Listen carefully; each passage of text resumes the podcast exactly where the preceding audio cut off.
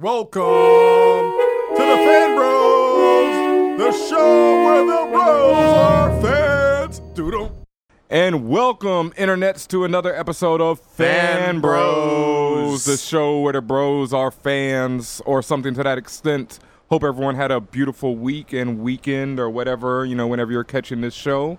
It is your host, DJ Benhameen, once again in the place, alongside my partner, Chico Leo's in the house. Alrighty, and welcoming back to the studio, the spaceship as we call it, are our two female correspondents, Tatiana King and Jamie Righetti. Hey guys. Hey, hey, Grand Duchess is back. Nice. Welcome nice. back, guys. Thank, Thank you. Yeah, um, how's everyone's week? How's everybody doing out there? Doing good. All right, thank you. Good, good to hear. I, I've had better weeks, but yeah, yeah, you know, but you're gonna you're gonna power through this. Chico. absolutely, You're here. Yep. We're gonna we're gonna You're talk ready to talk about the Bear and the Maiden Fair. Mm. Oh, Lord. Yeah. right about that episode, but yeah, let's get to that in a second. Um, I want to thank everyone who's been subscribing to us on iTunes and SoundCloud. Thank you very much. Please continue to do so. Tell a friend to tell a friend. Uh, shout out to Arise TV and for putting us on YouTube, and thank you for everyone who's been watching our clip talking about diversity in comics. The numbers are really great and going up, and we'll be back on Arise TV very soon. How did you enjoy that, Chico? I think we talked about it. Yeah, we did talk about it. I, I thought it was definitely. I thought it was really good. I thought they asked a couple of questions that were sort of loaded or had preconceived Mm-hmm. uh, notions, but I thought the two hosts were great. I was really impressed with the set and the that whole superhero backdrop, Mm. and uh, definitely would love to go back and talk to them some more. Nice. Yeah. And uh, how's the reaction been since you become a TV star now? Well, you know, uh, a lot of people. I, I, You're I- I- you know, famous. yeah, when I walk o- when I walk to the store to pick up some beer or get the newspaper, you know, I, I got people flagging me down in the street. Autographs? And, uh, ironically, it's not as much as once. This is actually a true story. I was in the audience at Ricki Lake because I had a friend who was going to be on, but he got bumped, and literally half my neighborhood saw me in the audience at Ricki Lake, and I had people coming up to me. I saw you on Ricki Lake, and it was there were like literally two two shots of me in the audience. And I was interviewed once for the Sundance Channel, and no one saw that. so, you know. So Arise TV Arise is above TV Sundance, a- absolutely. but below audience But- but- Ricki Lake. Yeah, exactly. Like two quick shots of me in the audience during Ricki Lake.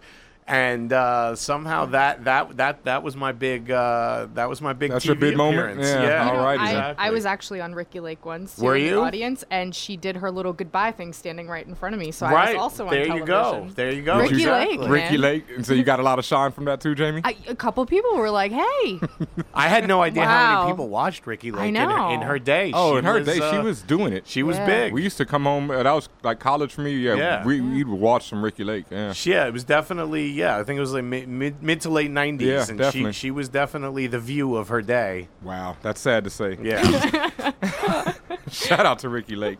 absolutely. Oh man, Ricki Lake does not listen to this. I seriously doubt it, but just in case. You know, but I don't really know how we can segue from Ricki Lake into Game of Thrones, but we're gonna do it right now. Well, she's the maiden fair. She, went, she went from being the bear to being the maiden fair. Aww, Now, when I first saw Oh, the yeah. title, really, really not gonna listen to the show now.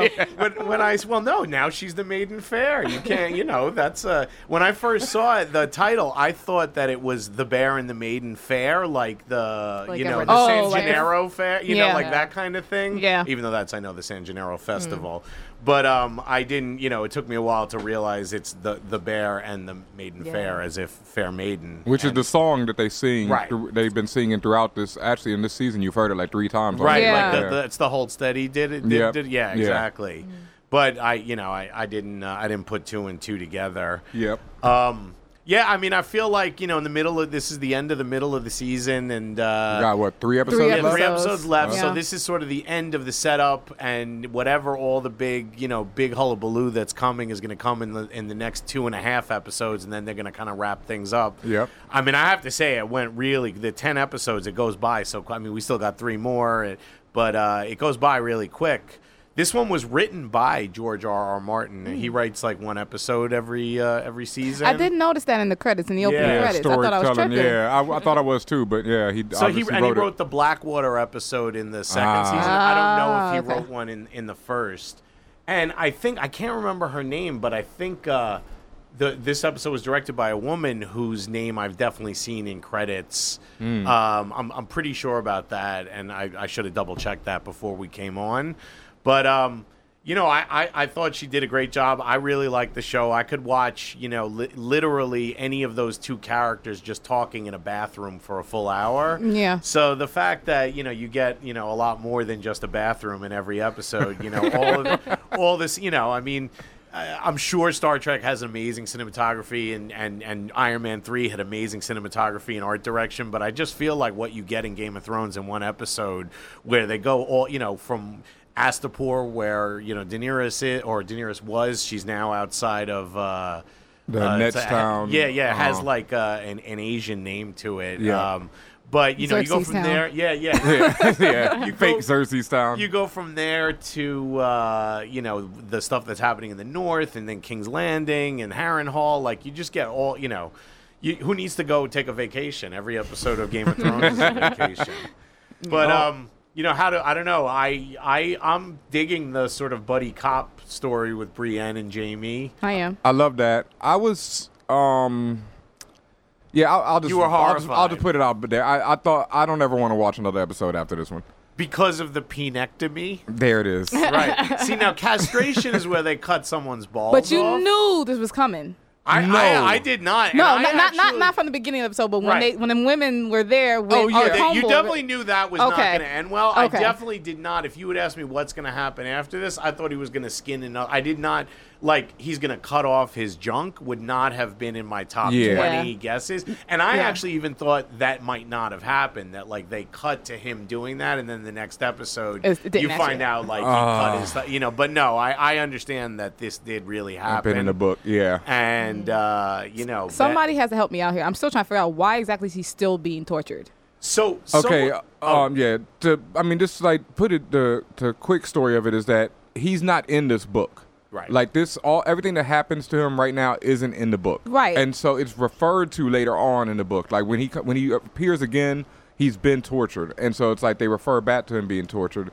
But since they have to pay the actor every week, you know, and do the show, he's he has to show and they they don't want to you to show it. forget about him. Yeah, and so they have to show him. But yeah, I, I mean, I knew it was coming, and I know it's Game of Thrones, and I know that this is the type of life these people live.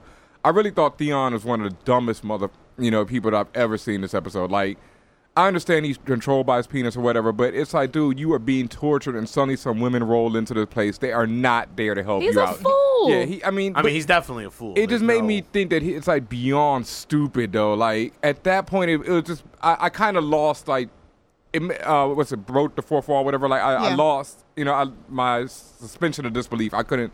It's like, come on, like really, he's gonna go like that? Like I'm also over it though. Like that's why- Yeah. another reason why I'm like, why are they still, Still torturing? Yeah, torturing I, I've been. Theon. I, It's I've been like five also- episodes where he's being I'm- tortured. I'm also over it, and they're all in the same room. Yeah. The, the only thing I can say about who the guy is who's torturing him, I did read online that quote unquote they that they laid some groundwork for who this guy is at Mm-hmm. the end of season 2 but I didn't read anything more than that. And this is just my supposition.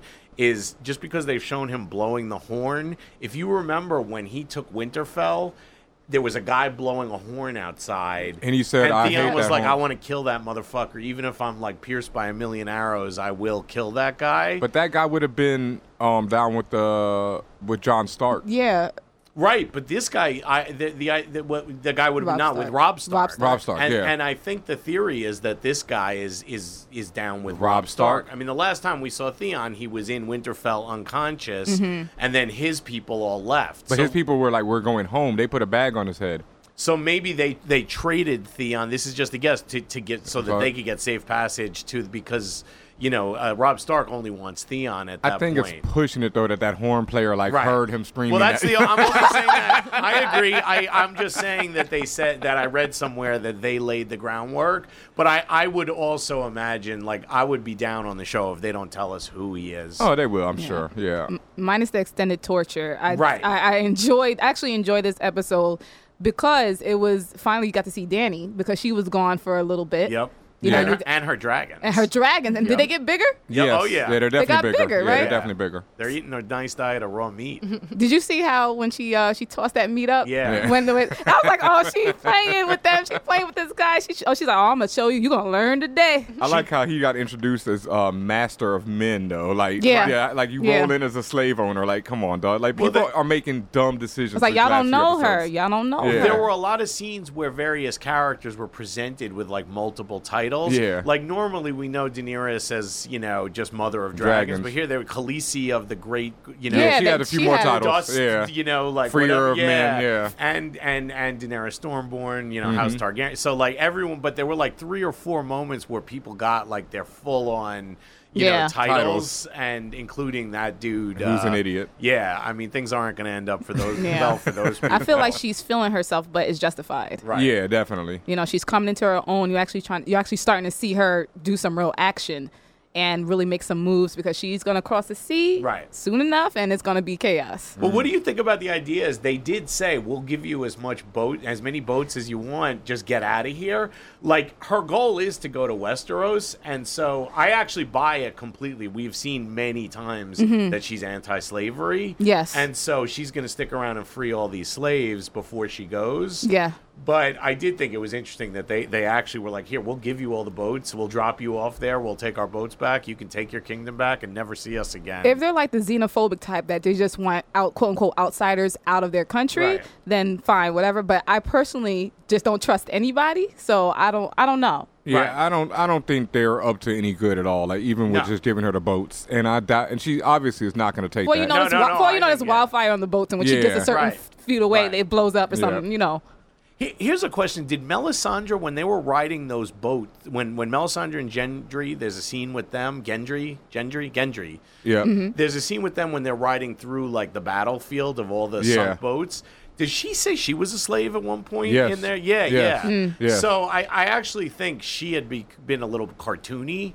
And Yeah. that gives her a little more, you know, like I feel like in the last two episodes, she's become less cartoony and more of a character. I thought she became really human in the episode when she told um, uh, the king that he, his fire can't stand us right, anymore. right, Stannis. Yeah, Stannis. When she told Stannis that you know you don't have the strength anymore. No. That that was like because she looked like she felt sorry for Stannis Right, for once. I agree. Didn't feel human, but um, But she's got bigger plans, and Stannis can't uh, Can't fulfill them. Yeah, exactly, Yeah.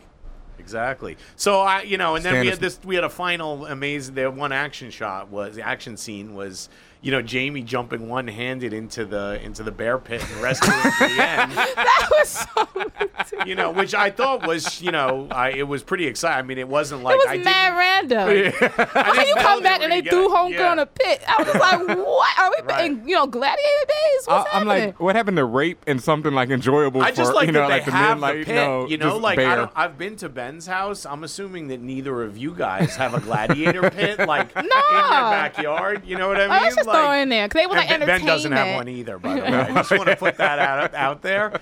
But uh, do have a you know, moat. You like that they definitely they had that there. Like, what else is that for? I mean, you know. feeding people to bears. Right, or just remind people of early episodes of Spartacus. Just a quick Spartacus shout out. Ben, there. before before we forget, you said you had a theory. Oh yeah, I did. Um, my theory was that Talisa, who actually had my favorite line of the episode as well, "Attack, attack." Right. Um, Mm, Talisa, but uh, yeah, I uh, I theory that she's a spy for the Lannisters. Ooh, wow. Because my friend, we I was watching with a friend, and she was like, "Look, she's writing a letter to her mom. You know, she's speaking of Valerian, and she just kind of appeared out of nowhere on the battlefield, like, hey, you know, how you doing?' I felt some type of way about her. It's just something was off. And she's even when she was explaining that, oh, I'm writing a letter to my mom. I'm like, Yeah, your your mom. mom. It's just weird because not to say you can't do that. It's just that you're in the middle of war and you're just like sitting there naked thought that was writing letters. too, It was just off. Yeah. And that's how, like you said, I'm glad you even pinpointed that. Because I didn't even notice it. I can't lie, but my friend noticed it, and then I read it on a website today, so I was like, oh, okay, maybe there is something to that. Yeah, Yeah. I hadn't thought of that, but I actually do think that's that's a pretty good theory. Um, I have to say, I'm a little uh, blinded when it comes to that character. I actually do think. no, well, no, and I'm, I'm willing to say this because I feel like a lot of the hate towards Ygritte and a lot of the love towards Jon Snow that I see online, or, or People you know- hate Ygritte. Yeah, How? I and love it's What? because I love her. She's all- real. Well, it's a lot of women who I think wish they were Ygritte, and they're all into Jon Snow. So and, you're and so jealous. I have to say I do think uh, because I she actually was on another series that I saw. And um, I, I do. I, I would say, arguably, I think she's the most beautiful woman on television. um, so Chico I, Leo's got a crush on Talisa. Yeah, so I, I'ma you know, that you actress, and although what's really weird Raven. is she's Charlie, she's Charlie Chaplin's granddaughter, Oh, wow. and actually does look a lot Damn. like Charlie Chaplin Yeah, without is. the mustache. so that you know, All righty. so. no, um, but that's not why I think she's, you know, okay. And that Yeah. wraps up that yeah, section. Yeah, no, but um, Uh, yeah, moving on. right, well, all right, can't, can't really top that, and that's how you end the segment. right? Um, yeah, I'd like to move on to comics I copped this week, which once again is yet another issue of Age of Ultron. Uh, this was issue number eight, and there's only two more issues left in this. For those who have been listening to me rant about this series every week, it's Age of Ultron, where Ultron has taken over the future and killed off most of the heroes in the Marvel Universe. Uh, let's see. Last count, Hank Pym had gone into the past. No, Wolverine had gone into the past to kill Hank Pym before Right. he creates Ultron, thus preventing the future. Uh, Wolverine does kill Hank Pym and returns to the future, and now the future is completely changed from the one he left. And the one he left was pretty bad because Ultron had taken over. When he comes back, um, he finds out that because of Hank Pym dying, the world went into a war between technology and magic for some reason. And Morgana Le Fay was on the magic side, and I guess the magic side was uh, more evil or whatever. And so they came back and attacked, and they come from Europe with this magic army, and they've been battling with uh, America and Tony Stark, who in this future is like more of a robot than a man, has been keeping them at bay basically. So when Wolverine shows up in the future, he's like, "Oh, you killed Hank Pym.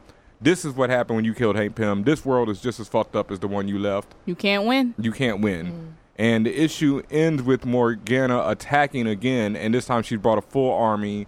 She attacks. Uh, Tony Stark's helicarriers crash into New York City, and that's the end of the issue.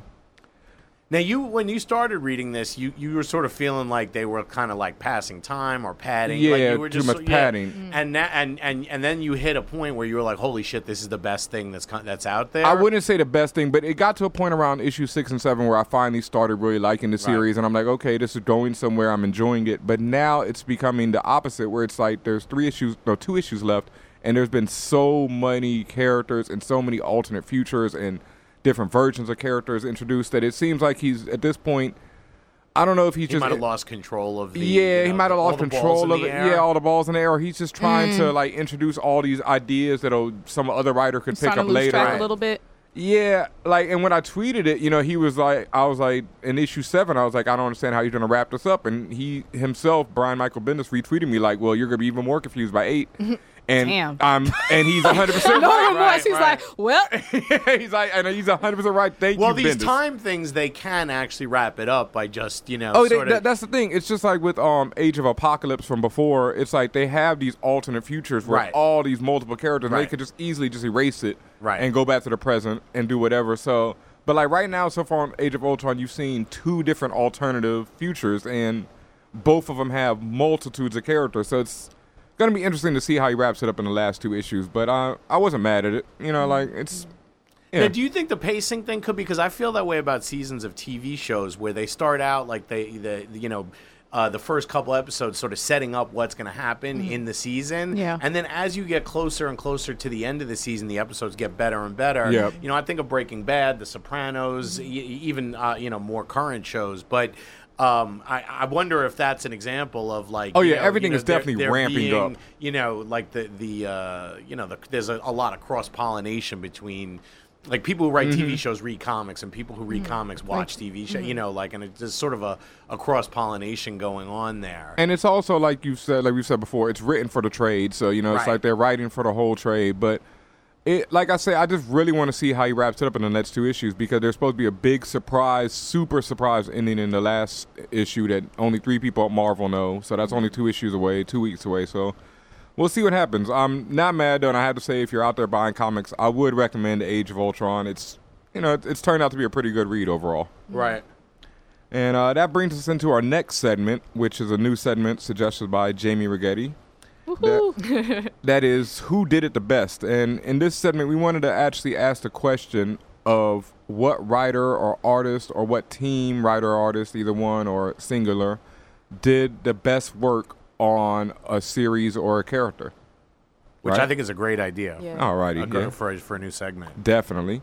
So, and for in this first week, we'd like to tackle Batman and which writer or artist you think is the best Batman writer or artist, And or why? most influential, and why? Yes. So Jamie, you you this you, what this was your idea this It was. segment. What's your uh, what's your take on Um, maybe I have too many balls in the air too because that? It is it is a problem It's- with Batman because he's yeah, you know you're and talking 75 think years of I think overall this is going to be a, a hard topic, but I think that's why it's a good one for, Yeah. for you know the show.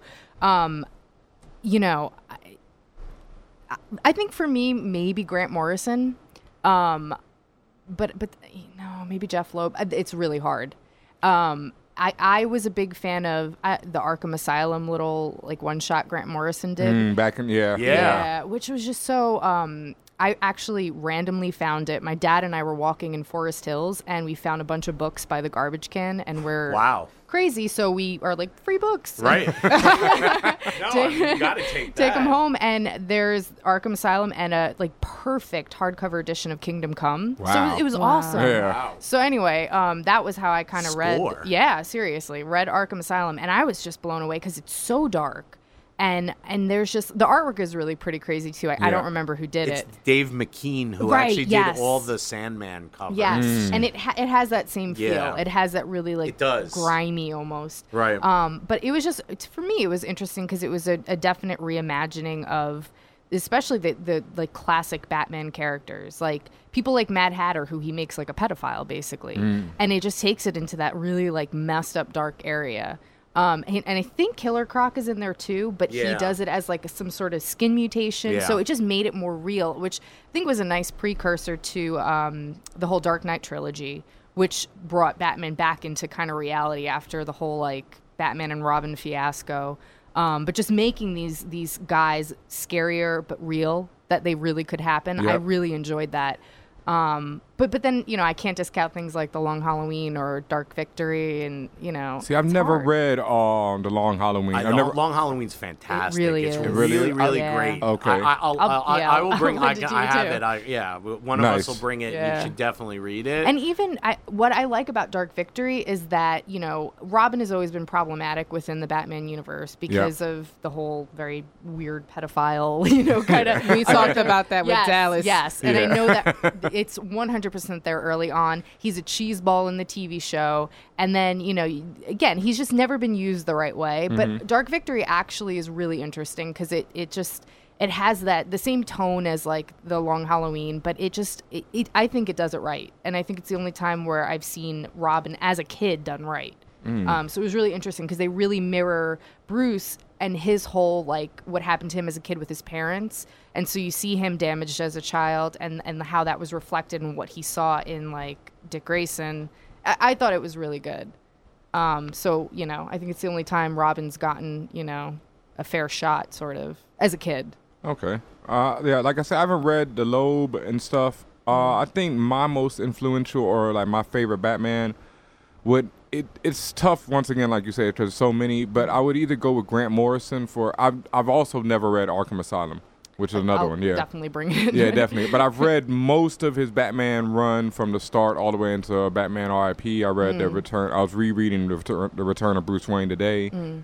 So I would say Grant Morrison because of Damian Wayne. I think he's one Mm-hmm. of my favorite characters. He's definitely my favorite Robin ever. Mm. And Wow. yeah, and I love the introduction of him. I just loved how he grew as a character.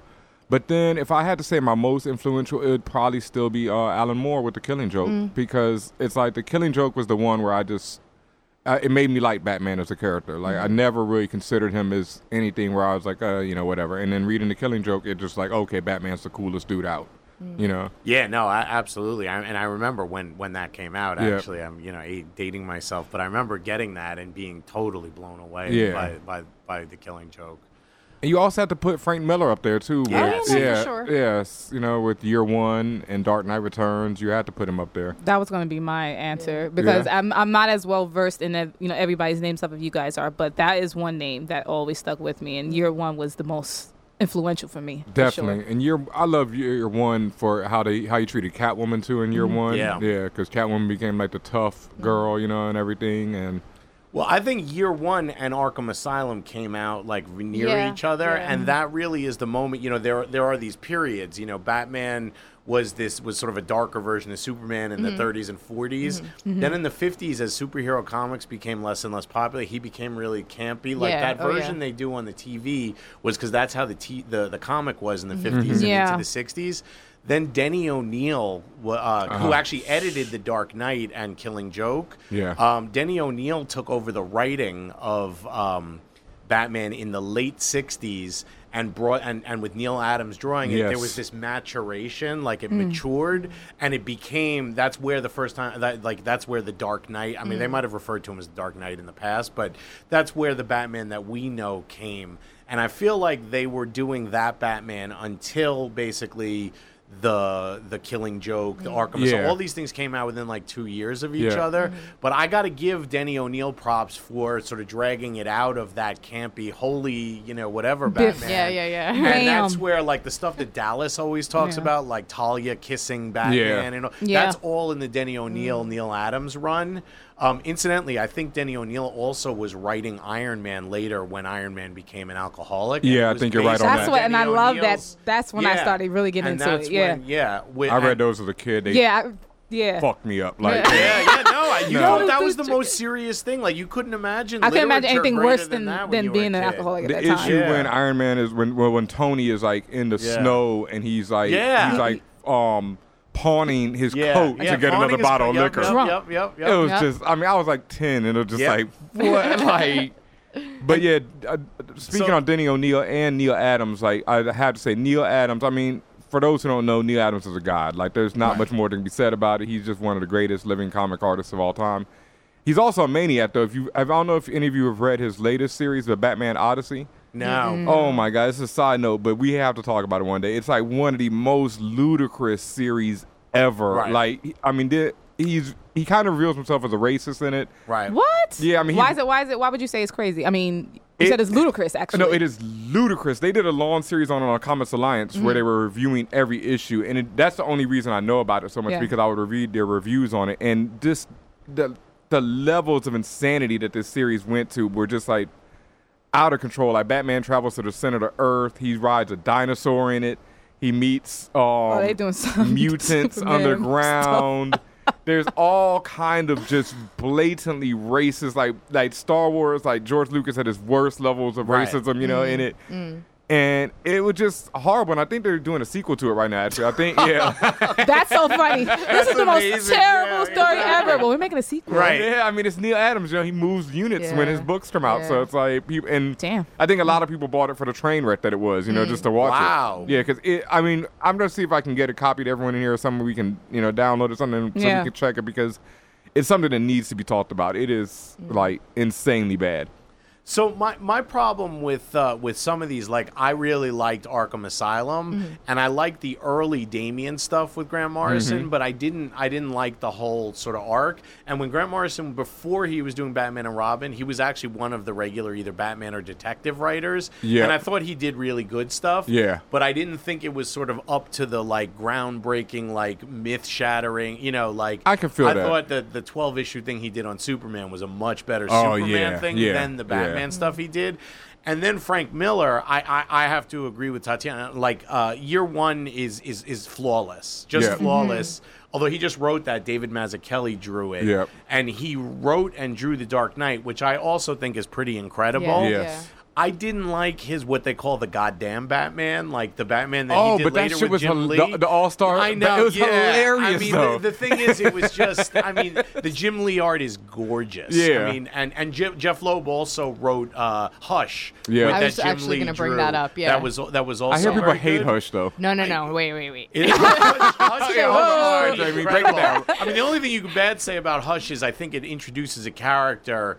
Like, th- doesn't it reintroduce Jason Todd? Is th- is it there? Like, i- is- Not, I, I can't remember. It's not, Not like a not real Jason Todd. Not, yeah. uh, not okay. Not, Then it's not in there. But I, I thought there was something that Hush opened the door to that later Yeah. became sort Hush of out is- of control. But Hush was written by Jeph Loeb, Yeah. who wrote. Uh, he did a lot Who of stuff with Tim Sale. He Halloween, did right, Long. Hollywood, uh, Halloween, Dark Victory. He did a Catwoman thing. Yeah, they, yeah. they did a Catwoman thing When in together. Rome. And little known fact, Jeph Loeb wrote Commando, the Arnold Schwarzenegger. Oh, well, movie. Jeph- Are you? s- Yes. Yeah, that's that's funny because Jeph Loeb is like one of those writers that people love to hate. right. Because Right. he wrote Ultimatum, which Right. is absolutely terrible. He was an X Men writer for a while, I Yeah. believe, or one of Ah. the X books. And people hate that run, but his Ultimatum is terrible. But damn it, Jeph Loeb, you wrote Commando. You are Right. God in my book.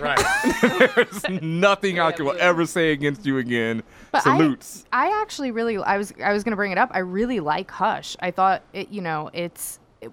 It, I'm I'm a big Selena and Bruce fan, so Okay. you get you. You're a you- shipper. I am. I'm a shipper, and you get that. a in shipper? there. Wait. Um, means you want like a relation, like anyone who's a fan of like Scully and Mulder getting Yeah, it's a together ship. are shippers. I'm- it's a I'm a- relationship. it's short for ship. I'm a Uh, so you're a Wow. fan. So if you're Okay. a fan of two characters, like if you were The a main fan two, of Brienne yeah. and Jamie becoming friends, you would be called. They consider like a, it's an online term. nice. Yeah. I never knew that. I'm Yeah. learning Yeah. something. I think, and then Slash is like the gay versions, Right. You know? Yeah. So, anyway, but you know, I, I, I do, I, I ship Bruce and, and Selena. So anyway, you definitely get that there, and it's really interesting because he kind of lets her in, but Bruce is so damaged that, of course, his paranoia takes over, and it doesn't work out.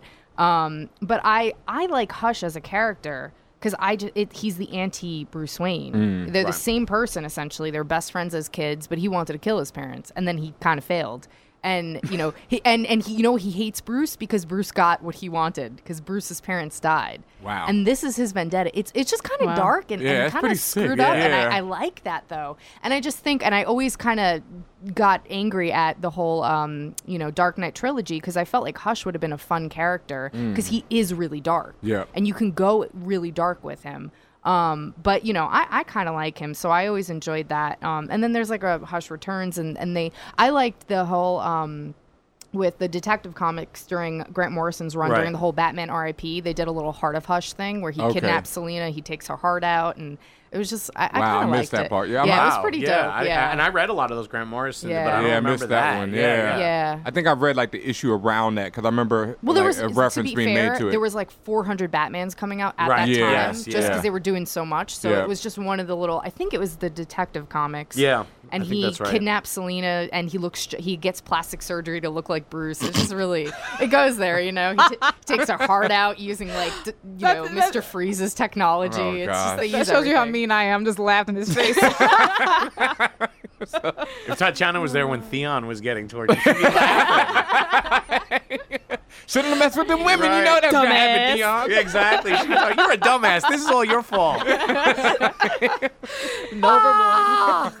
All right, so for who did it best, I guess we're gonna go with. Oh wait, but Oh, you know what? oh, we still have more? Sorry, Yeah. yeah. Yeah. I, I feel like we got to give a nod to Paul Dini though because yes, I, I agree. Yeah. I, I also think that he deserves. we yeah. all are gravitating towards the dark, gritty, messed Right. up stuff. But you know what? Like Harley's fun and, and you know whatever. But he he made up a character that has become like canon. Yeah. Yeah, one Yes. of the few, really. Yes. Yeah. I mean, they're still trotting out these, you know, characters that are 65. I mean, yes, they update them, but you know, like the Penguin is now like more of like a slovenly cl- crime lord. Yeah. You know, they up, do update the characters, but or they'll introduce new ones. But I feel like Harley Quinn is there's no other level in like the Batman Yeah. pantheon that's you know wasn't created like 40 years ago or or longer. You know. And she's really popular. Yeah, no, I love her. I- I love her. She's always been one of my favorites. Yeah. absolutely Yeah. me too. So um, that's Paul Dini, but then uh, is that Bruce Timm was Bruce Timm, Bruce yeah. did some writing and was all, but I think he was the art, the artist? artist. So more the Paul Dini is more like Yeah. who is the okay? I mean, that's another. We've talked about this before, but Batman the animated series is obviously one of the best Batmans ever. So you have to mm-hmm. credit that to Yeah. Denny Yes. or Timm. I, I Denny, I'm- I- I think created her. I'm pretty sure. No, Okay. Denny created her, but But but, who- who is the? Oh, I Oh, know oh. Bruce Timm's name is definitely. They're both Yeah. you know associated yeah, with it. because it's usually called the Timm verse, right? You know, but I know Denny's name usually comes but I, up. you know, it's also it's because you know the art, like he created that, that, that look. style, Right, yeah. Right, right. Because I Um, have to give that, like we've said it before, but that is easily one of the best interpretations of Batman Yeah. ever. Mm-hmm. And like, it wasn't even that childlike. Like I used to come home from school and watch those episodes, and there, you know, there's some really Mm-hmm. creepy stuff going on in some of those episodes. That's like really, really dark.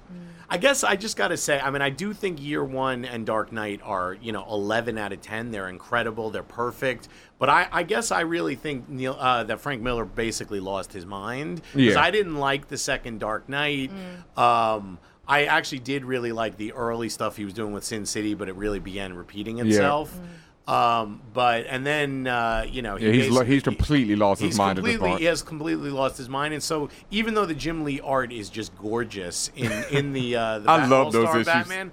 I can't, you know, it's just that there is, it's not campy, but there's an element to it that's like, It's- so DC actually said this is not like canonical, like this Mm. is Earth, this is in another, this is like an Earth B Batman. you know what I mean? Like, I loved it and- though, and like for many people were even trying to connect that Batman to the, you know, to the Dark Knight Returns Batman. Well, yeah, I think there- that's what DC's official line is. Is that, that that's that the the same- Frank yeah, Miller universe is, is- its own thing. Yeah, Yeah. definitely. And even though That they, I have yeah, heard. they have taken everything from year one, like the image Yeah, of the oh, yeah. pearls, which is Yep. like sort of the Iconic canonical, now, yeah, yeah. iconic, exactly hmm. image of you know Bruce Wayne's mother dying. All they need to mm-hmm. show is just you know Yeah. the Pearls. pearls, lying on the You alley, know. and you Yeah. know what what they're talking Yeah. about. Um, But I think that's the only thing they'll they'll they'll The- let year one. Right. slide. Yeah, That's and then that's it. Yeah, because Yeah. that that goddamn Batman got completely mm-hmm. out of control. But I loved it. Like it was, it was definitely out of control. But yeah, you know. So all right, but uh, we can leave that for the fans and for our listeners out there. We'd like to know who do you think did it best on Batman? And we're- Absolutely. we're, definitely going to bring this segment back. But please hit us at Fanbro Show at Twitter, and you know we'll check it out. We'll let you know. We'll read the best comments next week. Uh, let's take a short break right here, and we'll be right back with more Fanbros. Yeah, yeah, yeah. Your Swish, aka John Constantine, one half of Mr. and Mrs. of Mississippi's own. Listen, I'm a fan, bro, because I read Hawkeye, Batman, I be on my Walking Dead shit. So if y'all mess with the real like I mess with the real, then y'all messing with Fan Bros. Subscribe on iTunes like I do. One. And welcome back, internets. We're right back here once again. You know, you've been listening to the show. Hopefully, that short break wasn't too long. And we'd like to discuss some news in the comic world, actually. Uh, Grant Morrison, one of my favorite, probably my favorite comic book writer of all time, is announced recently that he has a new Earth One graphic novel of Wonder Woman, I think it's called. It's going to supplement. There's already been an Earth One Superman and an Earth One Batman graphic novel. And it's did he been- write both of those too? no. Oh, okay. And he's but he's been working on this Wonder Woman story for a long time now, from what I understand. I think it was a mini series at one point, then a regular series. Now it's going to become a graphic novel. But it's announced, and he's going to bring it back this year. And in the announcement, he made an announcement that he said that the problem with Wonder Woman's sales, why she's never been able to sell, is because the sexy was taken out of her, the va va voom, as he put it. And so he feels that he has a way to bring this back in, and he feels that's what will make Wonder Woman hot again. So uh, Jamie Righetti brought this to my attention, and I think she has something to say about it. I, I think by her Oh, and well, well, first, tell that to the uh, the character model who drew her in Injustice. Oh Lord, Oh. yeah. Because uh, Crazy That brought the chest. sexy they back, went a little bit over- overboard. Yeah. But uh, Where she had, does she have like that scoliosis where her ass is sticking out and her and her not even are the, not even Yeah, like it's- yeah. yeah. it's. Oh. Yeah. No, well, well, here I will say, just to preface it, that the artwork that they released, the, the little Looks bit of great. artwork, looks ridiculous. Yeah. it's got like a Greco-Roman feel. It's really cool. She's choking someone out with chains. Yeah. Um. Even like the panels, the way they were doing the panels yeah, looked like some really, really ornate art. Yeah. Yes. Yeah. So that you know, hey, go for it. Um, and you don't really see her in terms of like I, I can't nitpick like oh she looks like really slutty. I, you can't really tell. No. So she looks badass. That's Yeah. that's cool. But yeah, you know, I mean, so I have kind of become obsessed with Wonder Woman since we all kind of talked last time. Yep. Um, and I just, you know, they. So they wanted, you know, they they took the sex out of Wonder Woman, and that's his kind of thing, and he wants to put it back in. I just feel like it's always going to be problematic because um, there's nothing wrong with her being sexy. There's nothing wrong with her being a sex symbol, but you know, with comics, it always tends to kind of be a little outlandish, and so you're never going to get like your normal sexy looking character. She's going to look, you know, ridiculous or whatever. So there's that, but I also feel like even in like the original um, kind of origin story for Wonder Woman, where she is this Amazonian warrior and falls in love with some, you know, some soldier. I Steve think, Trevor. right? Yes, Yes. Steve Trevor. And and she basically trades lives with Diana Prince so she can be a nurse and be near him. and I'm just like, are you kidding me? Like, really? I, I'm a fierce warrior, but let me be a, and a nurse. Like, I could, could get be on the that queen, too. but, you know. but you know, I'm gonna be a nurse, not a doctor. No and- offense to the nurses out there. no, it's just absolutely that not. But it, but I think it also speaks to the time where women Yeah. could only be nurses and could Yeah. not be doctors. So it's definitely not disrespect to any nurses, but. Um, but but again, you know, you're you're you're a powerful woman, but you give it up for love. It's like the Little Mermaid, right? I'm gonna give up my voice, symbolic, right? But um, but you know, I I love Wonder Woman. I, I'm I'm definitely like getting more into her. Um, and I actually saw comments where people were like, "Oh, I really hope that they bring back the whole Steve romance." And I'm like, "Really? What? Really? Like you Yeah, want to because go there? DC got rid yeah, of they got rid of all they, that. When they reintroduced they, her, they she's turned her into like Zeus's daughter, and people hate that too. Which Right. I, I actually don't have a problem. I don't with have a problem with that. I think that's kind of cool. She got all of her little traits from like the goddesses. Yeah, Right. and I, think prefer that cool. version of her to Yeah, be I- the wisdom with you. of Yeah, Athena, yes. the, s- uh, something of Artemis. I think it's really yeah, cool. and it's easier to read into. It's easier to write into that when you have the Greek pantheon, and Yep. if, if you can even draw on Roman mythology too. Like that's I that's believable to Yeah. me. I, I think mean- it's really cool. But people Yeah. hated it apparently, and they want the romance back. And I'm like, really? We're gonna, you know? Yeah, that's So- whack. I mean, I, I, I definitely like the, the like you guys the whole Greek thing. Yeah. Yeah. And I the only thing I think they waited too long, and I still feel like, and I was talking about this on Twitter today with with someone. I think Xena kind of stole a lot of, that. of Diana, you know, Mm-hmm. Wonder Woman's thunder, the non superhero side. But she, I think there's two generations of people out there that if you say Amazonian Queen or Amazonian Princess, they'll think of Xena before they Oh, think yeah. of Wonder Woman. Yeah. But see, that's good that you brought up Xena. Xena is a good example of okay, you want to bring the sex back in, fine, but they balanced it out with her. Yeah, Yes, Oh, she she, did. Oh, she exuded. Xena was great. She exuded sexiness. Yep. Yeah. Not and, and it wasn't overt. Like it wasn't like she she was always tr- showing her ass all the time or anything like that. It she, you still believed in her. You still thought she was a serious character. You still believed in her cause and what And she you always thought she was badass. and you always thought she was yeah. badass, You know. right? It wasn't like, Yeah. oh, she's a sexy mug. No, Yeah. she's a badass first. Yeah. Oh, and she good look looks Yeah. good Yeah. too. Yeah. And I don't understand why that same kind of thinking cannot be applied to Wonder Woman. Yeah. At least for as a as a girl when I, growing up reading about Wonder Woman and watching Wonder Woman, that's how I felt. I was like, oh. Because I was I was used to the, the Greek style Mm-hmm. of it, and I was like, okay, well, you know, she's a badass first. She could hang with the big dogs. At the same time, she's still a woman. She's beautiful. All this other stuff. What I wanted to point out was, uh, and it pissed me off after I actually read. it pissed me off so much after I actually read the um, article you Mm. sent, Jamie, that it was almost a little inter- literal interpretation of the adage "sex sells."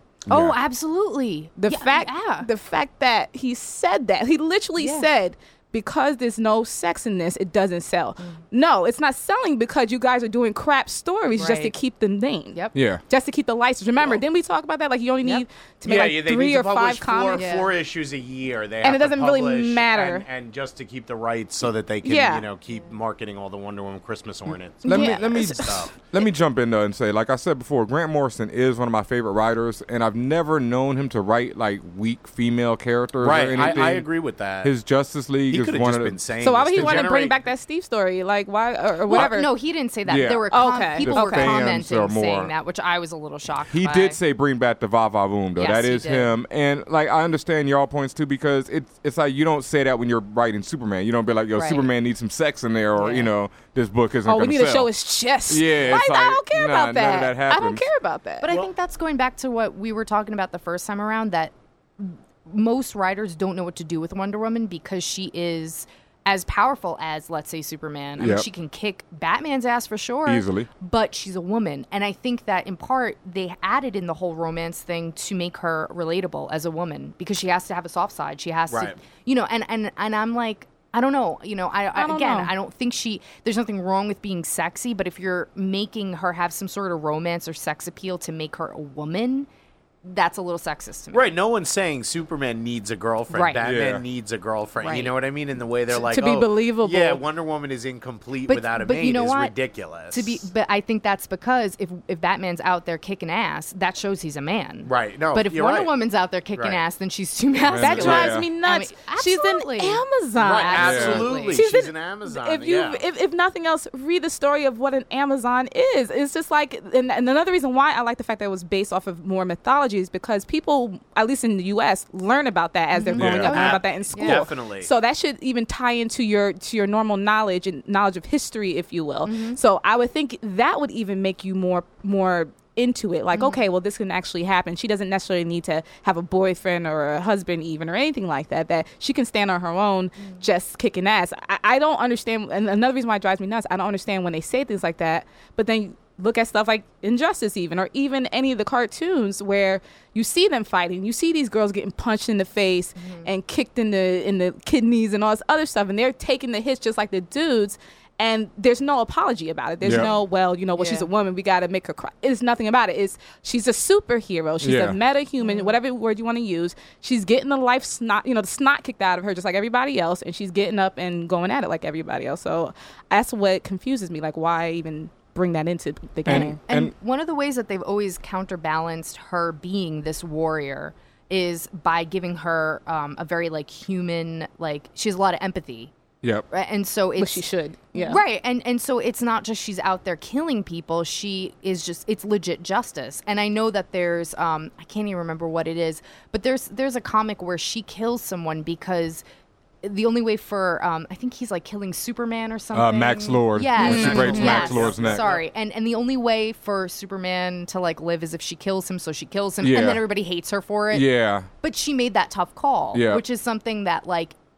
you know, you got to think about little girls reading this and, and looking for someone to look up to. And if you're seeing a strong female character who's not just flashing her tits and Yep. selling, you know, sexy, I mean that that's why it's important to me and, and I'm Yeah. sure to you too because the, we grew up reading these things. We grew up trying to see females who were powerful and you know, Right. And, and and I understand that you know these are fantasies too. So yes, Mm-hmm. you're gonna have you know like we said the super the power girl with the with Oh, the yeah, window yeah. and all that stuff the, the boob window whatever. But and that's fine. I really don't care as long as that there's real character Right, a real right, character right. and real stuff going Well, on. the, the two things that I, w- I would say are Grant Morrison did write Wonder Woman Mm. when she was in the JLA when he was writing the JLA in the in the late '90s, and he did write her as this Greek Amazon, Mm-hmm. and he Definitely. definitely you know, and so and she wasn't like namby pamby sexy, so I would I would be surprised, you know, if if if his take is is that different. But on the flip side, uh, shortly before he took over, uh, Wonder Woman sales went from like 50,000 copies a month to like 150,000 copies a month when Mike Deodato came on and he drew her it was like the ult it was like the most cheesecakey stuff that DC was doing with the mm. ass shots mm. and it, it mm-hmm. was a whole storyline where she was on Paradise Island so it's all these scenes where she's frolicking with other Amazons mm. and Wearing like a dead or alive bikini. and it's yeah, and and it's it's actually one where they they redo the contest and she doesn't win, so Oh, Artemis yeah, becomes yeah. uh, Yes. Wonder Woman for like ten like- or twenty, and then and Artemis she actually dies. dies. Yes, yeah. and and even the way like Artemis is drawn when she's dead, Right. it looks like a bukkake scene. Like Oh, she's covered in all this like white goo from the demon that she killed, and she's all like just splayed out and bloody, and her uniform is all ripped, and you know oh. it's just they're definitely. But sales did go up Yeah. hugely, and then John Byrne took over after that, so the sales didn't drop again until a little while into John hmm. Byrne's run, because that was really one of the not one one of John Byrne's lesser lesser things. But so my point hmm. is that they do when they put sexy artists on Wonder Woman, the, it does sell, mm. and so there is this and and and. It also speaks to they don't have many female, you know, characters Right. of that mm-hmm. level. You like, know, like I recognize that you need to like if you feel like it's maybe more enticing, okay, great, but like don't add in all the dumb stuff. Like I'm not gonna be a queen because I want to go be a nurse and hang with this dude. Right, I, right. I think my favorite interpretation of Wonder Woman, besides like Grant Morrison and stuff, and like some of the old issues when you know I can't remember the writers, was when they had uh, on the Justice League Unlimited show with Bruce Timm once again. At one point, they had Wonder Woman become interested in Batman, like in a romantic way. And in one of the episodes, Batman is trying to explain to her, like, yo, we can't get together because all my enemies would try and get at you. Mm. And Wonder Woman reaches over and picks up a stone and crushes it in her hand. and she's like, "What enemies?" You know, and that was like to me the smoothest. That's yeah, that was like yeah. so That- pimp, like yeah, right that's there. a little ridiculous. Like I can imagine like the penguin or the Mad Hatter. yeah, and that was that was the down- point, and yeah, that was the point. Wonder And that episode ends with Batman actually singing Yeah, to they're Wonder clowns. Woman. They're not. That's not Right. happening. Yeah. the ventriloquist. yeah, so that's I, and, I, Egghead. and I think I think a part of it, like we said, is just the time. You know, when Steve uh, Trevor was introduced, because like uh, personally as a man nowadays, I like a strong woman, so I don't understand the whole idea of her becoming a nurse. You know, I'd be like, I'd take Oh, the but, you know, Amazon. I feel like she's more fair, was- sexy when she says strong, stuff like, yeah. Yeah. you know, what enemies? Yeah, she's talking about like, "I got you." yeah. It's like, oh damn, that that's my shit girl. was pimp. Like, I was like, Whatever. good move. All right, well. So we'll Well, see. hope- yeah, I we'll mean, see. Basically, Basically- when and it's done. Is it done? When is it It's- supposed? Because it's- they're definitely talking Is it about late it online. this year? Later this year. yeah, It's late this year. It'll be come out. But look, the artwork looked really great, and she's choking some dude out. So it's not. It did look you good. Know, yeah, It did so- look very and, good. And I, I think what they were touching on is that Grant Morrison does go into the sex lives of superheroes. But if you think about where he's gone, it's it's always a little. It- It's it's not uh, you know to be fair he's done it with male characters but Mm-hmm. it's never really been overtly like sexist or cheesy Yeah. so you know yeah hearing that quote was a little like pump the brakes yeah, but, but it's Grant Morrison. You know, you have to you You have to gotta give him have benefit of the doubt. Yeah, Yeah, for definitely. sure. So we'll see I what mean happens. I'll, I'll be reading it for sure Yeah. All right, so well, we'll we'll get back at you with Yeah. our reaction. Yeah. Yeah, definitely. All right, well, it's time for our Netflix pick of the week. We still don't have a great name for the segment, but I guess it's working. So, mm-hmm. Chico Leo, what's your pick of the week? So there's a a, a British uh, series of movies that's it's a trilogy, although it was based on four books, and I mm-hmm. think they just skipped one of the books. And the the, the trilogy is called the Red Riding trilogy. The books are ti- the, the the individual ones are titled "In the Year of Our Lord 1973," mm-hmm. "In the Year of Our Lord 1977." It's just the different years, and it's set in the north of England uh, in a really, really depressing period of time um, against the backdrop of a series of, of murders. There's a there's a serial killer out there, Mm-hmm. although the serial killer himself is not the subject No, of yeah. of the. It's just against this backdrop, and there's three different movies, and it's really about police corruption and human corruption, and. Um, all three of the movies are, are directed by different directors. They're all incredible. Yeah. And um, one, you you might think, what does this have to do with Fan Bros? But Sean Bean is in uh, one one of the movies. Andrew Garfield is in one of the movies. Sean Bean, of course, is Ned Stark. Andrew Garfield is the current Spider Man.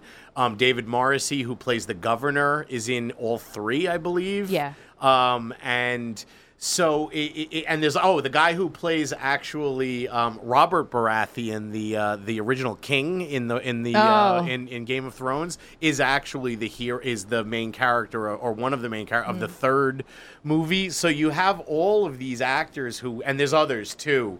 Um, uh, all, all of all of these character actors that are you know we know from these superhero things and these fanbro type things, and this is them in a really gritty, gritty, gritty um, cop you know cop show. And I would say, I mean, gritty is is even an understatement. I mean, it really makes The Wire look like a Simpsons episode, and I definitely think The Wire is the best show on TV. Yeah, now hold on. Yeah, you're saying. No, I mean, no, I mean, yeah. I'm, just, I'm just talking about the level of grittiness and Okay. depressing. That's- that's a like, big statement. Like, like these, like this world that these people are in is just as horrifying and just as corrupt, and people have no way out. And you know, the, it, it, it, it, I, I don't want you to not watch it because I'm saying it's so. Depre- it's really well shot. It's really well acted. It's really well done. Um, Jamie is the first person that I've met uh, who's actually read read the books, or yeah, you're reading yeah, the I'm, books I'm going now. through them right now, and um, there I've I read the first one in two days. I'm about Wow. to finish the second one in two days. Wow. Um, because you can't put them down. You you really can't, and yet you don't want to like you don't want to keep reading either because they're just like they're that disturbing. Um, because like you said, it's it's stark. It's very depressing. It's set in the 70s, like late 70s. Um, Is it like an alternate past? No, it's like No, Margaret it's- Thatcher, and it's the Yeah. North, and it was it's like the their North. I think is sort of the equivalent of our South. In that it's it's not you know it's sort of there's a lot of people who work in factories. Yeah. It's not as cosmopolitan, and they're very much like feel that they're separate from the rest Yeah. of England. The way the South kind of feels like they're separate from the rest of America. Okay. Mm-hmm. And so it would be the equivalent of like during a really bad time here in like a factory town when the factories are closing. Um, It's and- actually very like Ohio, Pennsylvania. yes, I was thinking yeah, that. yeah, I was Yes. thinking Yeah. actually like like uh, the- Yeah. the, Deer Hunter. You know, yeah, that that because it's uh, is- Yorkshire's a really it's the what is it across from Liverpool, so that's the east of, of northern London. It's Right. a really big chunk, and um, Leeds is really where it takes place. Bradford, like that whole area, um, and it's just very. Um, the first book is like a child serial killer. The second two books are actually connected, and they're the Yorkshire Ripper, which is a true story. Yeah, the Yorkshire Ripper really existed Yes. and was really caught. Yeah. And they're not- And so it's it's, based on it. It's not the same victims. It's not the same killer, but he draws on it. So he kind of made his own version of it in a way. But it's the same, like, you know, it, it's very similar. Sort of like in the su- Summer of Sam, Mm-hmm. the Spike Lee movie, which I actually really like a lot, despite the fact that like so- a lot of Spike Lee movies, it has gaping problems. But some, some, some Okay, that's a whole nother episode. Summer of Sam has, you know, has some amazing stuff, and in Summer of Sam, like the son of Sam is not the main character; it's going on while all this Yeah, other stuff, yeah. and Okay. it's driving. Yeah. So this Yorkshire Ripper was out there for like 10, 15 Yeah. years. So this is set against the backdrop of that in this very, you know, depressed area where the people are are really under the yoke of these corrupt cops. There's a lot of corrupt cops, you cops, know, a lot of corrupt land prostitutes. deals, you know, things Yeah, like that, yeah. and and and and i- you know, innocent people being killed. And you- I mean, for you see- money, you know, rich people Yeah. keeping poor people under their thumb. and you see characters like the first book. I mean, is is all one character, and you see them slowly be dest- you know get destroyed, and it's that's why it's it is very similar to The Wire, but I, but it is it's just so stark In- and and but it's so well done that I'm t- it, again it's the book that you don't want to read but you can't put down. What's the name of it again? It's called Red Riding. So there's four books, but the but the movies. yeah, the three things on Netflix that we're recommending So are like just ni- they're three dates. Yeah, like one it's is 74, 77, and 81 or No, they no. skip They 77. skipped 77, so it's 74, 80, and 83. Yes, Yeah. exactly. I can't believe, yeah, um, that we both remembered those exact. Yeah, But, but 70 um so I'm reading books 77 and 80 they're connected so they kind of condense. Yeah, well, so they're, they're, that's, you they are all connected. You there is Yeah. an overarching story Yeah. that you won't really totally understand the events of one and two until you get see to- the yeah, third one. yeah. So you, they're they are standalone, but you are definitely enhanced by Yeah. seeing the whole thing, and you won't recognize the guy who plays Robert Baratheon like in the third movie. He's co- looks completely different and plays a very different character. I think it's also um, what for me. So I've I've actually never seen The Social Network. Um, so you know I've I've seen Spider Man. Um, but to see Andrew Garfield in this role is is just it's He's a really good actor. He's a He's a very fanta- good he's a actor. really, really good And, actor. and and I think especially in this movie you see it because this is a really dark, messed up role, and he's really, really good. I'll have to check it because Social It's- Network really like I've seen it. Mm. I mean, Yeah, I- I- when I got I- DVD, I watched it like I ten gotta times. watch it 'cause I love really- Fincher. and I really, really, yeah, it's it's a fantastic Yeah. game. I thought I think The Social Network was the best movie the year it came out. I believe. Yeah, I I- watched literally- it. I, I might Yeah. have to agree with you. I Yeah. watched it over and over when I first got the DVD. I, don't, I couldn't understand why I would watch it so much. Mm. Like They- yeah, I It mean, it, just- it, it's it's so well, it's just so well shot, so well constructed, so well acted, Yeah, it so many just- great performances. It really, you wouldn't think it so goes against what you're like a movie about Facebook, would like be that you good, know what yeah. I mean? With Justin Timberlake and more and whatever Yeah, his, you yeah. know, like Jesse Eisenberg, but like it's so good. killed it. I'm gonna have to check it. But yeah, but um, I mean, he's fantastic in that movie. Yeah. And um, just all the the performances. I mean, David Morrissey's a really, really, really fantastic actor. Yes. And I think that um, And he know- has the best arc because Yeah. he actually developed. Well, Yeah. I'm not. I don't want to ruin it. But no, please, like Very watch highly them. recommend. Watch all three. They're on Netflix. One There's- more time, the name of it. It's It's- it's called the Red Riding trilogy because r- like Red Riding Hood. Ju- yeah, but it's Yeah. But like just Red Red Riding- Riding. it's it's just Yeah, Red okay, Riding. yeah. But the but if you go on Netflix, it, you, you, it, the If the you titles Red are Riding, yeah, they'll if you come search. Red Come up. Riding, they'll come up. But the movies are 1974, 1980, 1983. Yeah. And um, very, very highly recommended. Yeah. And I just want to say, some at least one person tweeted us back and, and really enjoyed Underbelly. And props to, to, to them. I definitely Their uh, name? I don't. I don't remember. It was, no, it was when We're gonna have I to start bringing it was, computers it in was here. when we uh, it was when we when I recommended Underbelly. Uh, I think it might have even been on the Combat Jack show. Okay. Um, but um, th- uh, you know, watch Underbelly, but definitely check Yeah. out uh, the Red Riding trilogy, 1974, 1980, 1983. Also, highly recommend the books if you're Yes. interested. Mm. They're Yeah. they're excellent. Um, I bought them for like three bucks on Amazon. So I was just gonna ask you, can I get them on Amazon? Perfect. for it. Alrighty. Um, well, Jamie, I think you wanted to speak about. yeah. The finale of Doctor Who is Um, yeah, it? which is a good tie-in because hey, Andrew Garfield and David Morrissey were on uh, Doctor Who Hey, episodes. nice segue. I, I, which actually, I have to say that if you ever want to sit down and watch um, the Christmas episodes of Doctor Who, are usually standalone and they're very like they're a little cheesy because they're they're the idea is that you sit down with your family on Christmas Day and watch it. It's like a very big British thing. Um, but David Morrissey is on an episode with David Tennant and. I'm sure everyone out there is really familiar with him as, um, you know, was the governor. The governor, right? yeah. um, and and he's so just ridiculous on that. Um, so to see him on Doctor Who playing this really happy, cheesy character, Wow, yeah. it's. I mean, you just have to do it for fun because it's just get the image of him like with his his eye patch and like shooting people, and then watch that, and it's hilarious.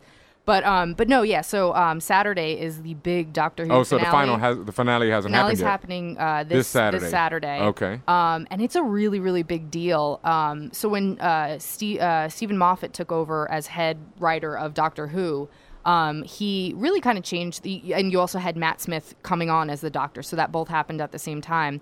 And he really um, kind of focused on the Doctor's past and made the Doctor's name this enigma because he's always the doctor. Yep. And so you've had 11 doctors since Yep. 1963, but he's the doctor. So he's kind of turned it into this big deal. And so um, the name of the doctor is the name of this episode. Steven Moffat wrote it. And so we're finally going to find out the name of See, the I think that's I think that's doctor? terrible. Mhm. Like, Well, but- like he's always the doctor, and he's got and it's a different person. And I just feel like like they really made a big deal when they were going to lead up to telling you what Kramer's name was Oh. on Seinfeld. I forgot about And it's like whatever they were going to do, it just was going to ruin the whole fact Mm. that he was just Kramer, and they Yeah. came. His name was Cosmo, Cosmo Yeah. Kramer, and I just. I felt like the way maybe people did when they landed on the moon in 1969, like there was a certain mystery that was taken out of mm. Kramer. The same way, like you could never look up at the moon again the same way. And I just feel like you can never look at Kramer the same. And I feel like it's going to happen with Doctor Well, Who. here's the thing. Like the doc- Like, do you think doctor. it's sacrilege for them to reveal I his don't. name? I don't. Yeah, I think that after 50 years or however long, like it's like it, like to to do that now. I, I, I just think it, it would be uh, it, yeah. I, I, but on the other hand, I you know I, I you know what do I know? Yeah. I'm just saying that's my that's my point of view Here's- though. here's I the thing think about it You know, is is that I with Steven Moffat, it's never straight up, and so I don't think it's just going to be like my name's Bob. You know, Right. It- it's obviously there's going to be some huge thing, and so I know nothing. I have not seen it, so I'm not going to spoil anything. But from what I've, uh, there's a few people who ordered, um, pre-ordered. You know, the they're- split the season into two halves. So the second half, which is currently on, which is going to happen, they got their DVDs early. Oh, Wow. I, I mean, how funny is that? So they actually got to watch last week's episode, which Neil Gaiman wrote, which is pretty right cool Oh. with the Cybermen. with the Cybermen, Yeah. and they got to see the finale, and so they got to see it early. So the spoilers are everywhere then. right, but they're not, which is cool Wow. because um, people Wow. respect. the BBC found out about this and basically pleaded with the internet, keep the secret, and we'll give you little teaser videos, and we promise it'll be worth a while. And people really have. The exception is um, somebody hacked Wikipedia and put the doctor's name. Damn. Um, which Damn. They, but but they immediately took it down, so not many people saw it, and the internet was actually like, "Heads up, don't go to Wikipedia." Wow. So that was cool. Um, but what I've understood is Clara is the current companion. And if you watch season the early the first episode of this season was really cool. They go into the asylum of the Daleks, which is a Dalek prison, and that's the guy I have on my shirt right now, who is Yeah. like the Doctor's big enemy. Yep. And so it was crazy because you see Daleks that were um, there's a special ward of Daleks that got so messed up because of what the Doctor did to them that they were so just uncontrollable that that's where they were. So they bring out these dark little sides that are kind So of yeah, crazy so they're showing like more than just the Daleks as being like this. this cornball like salt shaker. right. Yeah, Um, or, so- or like just this has no feeling or whatever. Shake right? yeah. salt shaker. and so it was really cool. And so anyway, you meet this ca- this character who um, is played by Jenna Louise Coleman, and she the big reveal, which I mean this has been out for months, is that she was a Dalek. They already kind of turned her into Dalek. Okay. And then you find out she's the new companion. And so that that's always been been the thing of like, well, well how how is she the new companion? And she's a Dalek. So so now you're going to find out who Clara is. It's the same actress. You're going to find out who she is, and I've heard that you find out they do um like a segment and then the credits roll. And I've heard it's so good that you want to see it again, and then they show it again later. Oh, wow. But people have said it's phenomenal. It's mind blowing. It is for classic Whovians who are just you know very hard to please that they're going to be blown out of the water. So I just wanted to say something about it because it's just it, I've heard it's such a big deal, and you found out the doctor's name, which is you know Okay, I've got a question as someone who's seen. The only thing I know about Doctor Who is the Dalek. The Daleks. I know he has uh, the screwdriver, Mm-hmm. Yep, right? sonic screwdriver. Son- sonic screwdriver. But uh, my concept or idea of it, I heard, is that each doctor, like each actor, Mm-hmm. is a different doctor. Is that what it is? personality. It's the same person from for 50 years. It's the same, Same guy. person. But what happens is when he um, gets killed, he regenerates, Yep. and so you know, of course, like you Like a turn part of into. you is lost what, what was him, cool is that David Tennant, when it was his like final episode, um, he mentions that you know when I start regenerating, I tech, I you know I'm the same person, but a new person walks away. I die, and a new man kind of walks away. Yeah. because you get a new face. Yeah. and if you look at, um, which I think is a credit to Matt Smith, his doctor is so different from David Tennant, who really kind of made the role He his own. the- I mean, yeah, he, yeah. yeah. Um, and so, and Matt Smith's a phenomenal doctor. So it's a whole new personality. But yeah, he has those memories. So, you know, for example. so this is like um, a 50 year running show now. yeah. So and and that sorry, that was the other thing I wanted to say is that um, basically this season finale is going to lead into the 50th. There's a huge 50th anniversary episode happening in November. Wow. And so this is this episode is going to basically get you there. And so that that's another big deal. They've sent out little teaser pictures, and so David Tennant and Matt Smith have been there. And that's another thing where you're like, how is David Tennant? You know, I mean, Back in it? Yeah, Yeah, which okay. is going to be fun. So you know, I, I'm really excited about it. But David Tennant is the curly haired brown. No, No, no, That's, David- That's Tom Baker. Yeah, I Tom think. that's I the one I know. Yeah, that's like the He's image of the a doctor. very famous doctor. He was like in the 70s. Yeah, Yeah, that's how I know. David know. Tennant was actually in Harry Potter, um, in Oh. uh, Goblet of Fire. He- Who was he? Who, Who is he? He was Barty Crouch Jr. So he was the um, when Harry goes back and is in Dumbledore's memory and the Death Eater Yeah. um, that they reveal. It was it was the guy's son.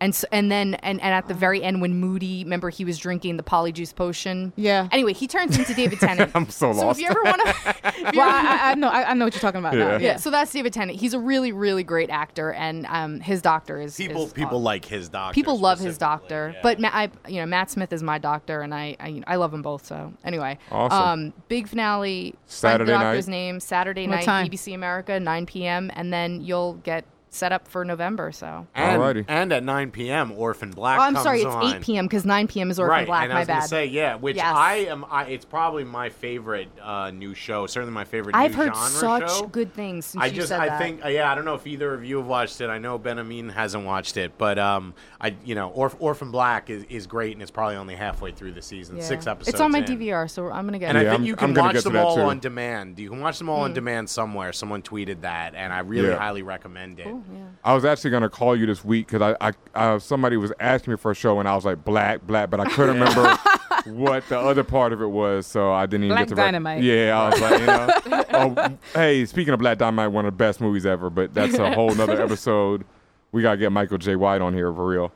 Um, not much left. I wanted to talk about the new Pacific Rim trailer. You know, which Yes. That's the movie. I mean, that is the movie of the summer. I'm Yeah. looking Yes. forward to that forward actually. Since Yeah. I've seen Star Trek already, and I cannot talk about it since everyone else hasn't seen it in the room yet. I, We'll I'm, talk about it next week. Yeah, Yeah. I'm most definitely looking for. I think Pacific Rim is going to be the movie of the summer that most people are sleeping on, and turns out to be probably one of the best ones. I don't understand why people sleep on it. I will say, if personally, I didn't feel that this new trailer revealed much. Nah, I but the one part that I did that did strike me as a little odd was that I realized that for all the Jaegers, which are the giant robots, that there are two pilots. yep. Mm. That I had a question about I- because yeah, that because seems they're silly. one yeah that because they're doing the same action now. It's one thing if like one pilot's in charge of like tactics or something like that, and the other one's in charge of like the motor skills, things like that.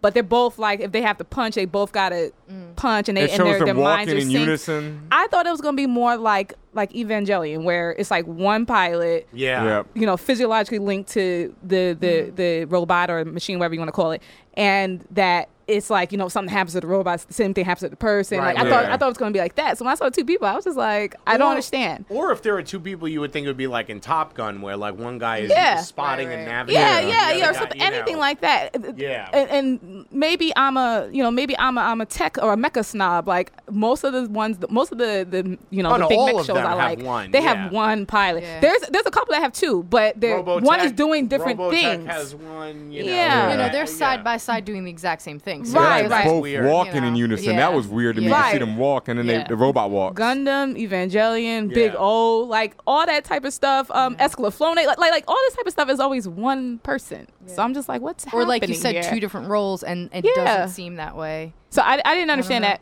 but it still looks awesome. Yeah, I- it, it still looks incredible. Looks It- incredible. It, it could. I mean, look, it could be end up being something like you know the Battle of Los Angeles, which was Yeah. terrible. But it's I hope it's not. Yeah, exactly. I mean, del it has Toro. a really. It has a you know exactly. I Mm. mean, it's got really good. um What's the uh, Director what- pedigree. Yeah, yeah, pedigree. Wow, exactly, exactly. Yeah, That was the word I was looking for. It had a little. It reminded me a little of Tron Legacy. Some of the the visuals, Yeah. especially Mm, I can see that. inside. Um, yeah, when thought was a especially when they're cool. doing in the Jaegers. Yeah, Yeah, yeah, yeah, definitely. yeah. Yeah. Um, I what- didn't know much about the. You know, I, I I saw the trailer. I guess that was a teaser trailer a couple months back. Yep. And I just was like, eh, whatever. Um, so, so seriously, But you was like, oh, giant robots. Here yeah, go. I was just like, uh, you know, I've seen this before. So Yeah. then with this trailer, it was nice because, like you mentioned, you got the story, and I didn't Mm-hmm. know the story, so that was cool. It was like, oh, here's what the whole Right. premise is, which I think did it justice. Yep. For someone like me who is clueless. Who did- you or, know? yeah, didn't really I care was just like, oh, there's Jax. Oh, Idris Elba. I'm down. Yeah. You know. yeah, yeah, see, Idris, you're like, oh, I'm gonna see that. That's how it won my vote. But now I'm like, oh, the story's cool. You know, Like that's cool. Heimdall is in this. I'm going. The um, I, I saw not in the trailer, but I was looking at the Pacific Rim Twitter account, and they posted this picture that's not in the trailer or any of the scenes that I've seen so far, but it, it's like from the Smithsonian Museum of this movie, and they have the skull of one of the monsters in the One Smithsonian. of the kaiju. Wow, yeah, cool. and it's a dope ass shot, and it's like the um caption was something like "What was once feared now has become like." Not respected, but they use another word for it. And so it's like all these people in this, you know, museum just looking at this giant skull. And I thought that was really ill how they did that. So I'm like I said before, I've been talking about Pacific Rim for a When's long time now. When's it supposed now. to open? Like, is this is this like two months away or It's is like it No, June. it's like June. It's like a few weeks away. Yeah, it's like a few weeks if, away. if that much, yeah. Yeah. Right.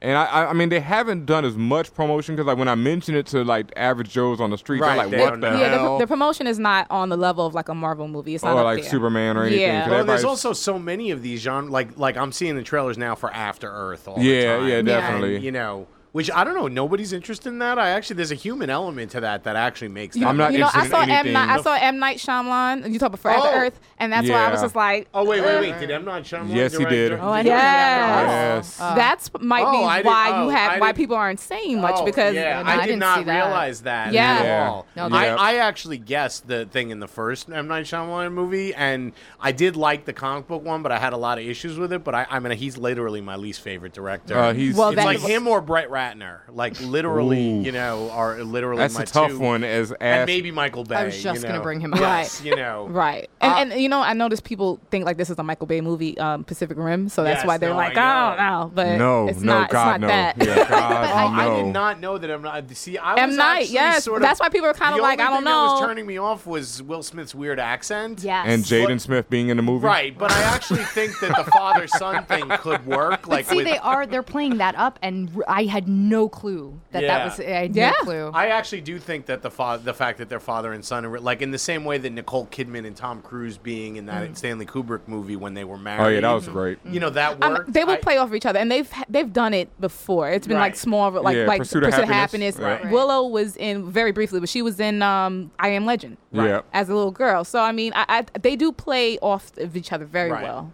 I and just, I, I loved the first half of I, of I Am Legend, and I didn't like the second half. Yeah. Like when it was just Will Smith and the dog, like I Yeah, could have watched yeah. that for like two and a half Yeah. hours. Yeah, it was you great. know what I mean? Like just them doing stuff in Yeah. this world was awesome. yeah. no, I love Will, but Jaden just yeah, I'm I'm not really pressed for. Yeah, After I, Earth. I, I take anything, any, Yeah, and, and- and M. I Night did not know that Shyamalan, M Night yeah. Shyamalan was You think involved. you think we could get the studio for Pacific Rim to give us passes, man? Oh wow! hey, uh, studio, studio, random Hollywood studio. You know, if you want to give us passes to We're Pacific psyched Rim, to see it. We'll talk about it. We're Yeah. getting people in there, man. you know, we'll bring people Hey, along. we said it was the movie to Yeah, be. yeah, seen. Yeah, man, we just is said that. the movie to see of the summer, Pacific Rim. Yep, yep.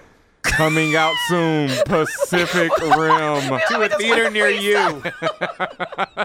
in IMAX, directed by Guillermo del Toro. Yo, for all this, man, we, should Guillermo. be, we should be sitting on Idris Elba's uh, lap. When Whoa, we see it, I- you know, I I mean, for all this. I mean, me and, me and Jamie's like, you know, we, we do that for you. we you. have to. If I have to.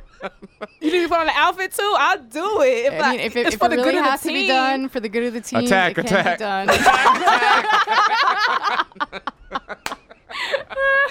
Alrighty, I, I think I think that's about it for this week, I mean, we right? could put the sexy back in the story. Just ask. Idris Elba coming to Wonder Woman near you. and on that note, yeah. Um. Well, once again, I have to thank Jamie and Tatiana for coming through. Me too. Um, thank you guys. Thank you. Thank you you I very mean, I'm thanking you too, not that you're supposed to thank me. Me. Um. Do you have any shout outs for anybody? Uh, just the usual shout out. Shout out to the well, first shout out to the fan bro. Shout out to Combat Jack for letting me on this show again, man. Uh, Thank hey, you. come on now. but hey, you know, hey, I don't know. Some people don't like me. I don't know. No, we we invited you. Yeah. I, yeah. I appreciate it, guys. I I I really do. I, I love coming on here. I, I have a great time. Yeah. Thank you. As, Definitely. as usual, I'm gonna just plug my Twitter uh, at Tatiana King. My website, Love at First Bite. That's the number one S T and then B Y T E.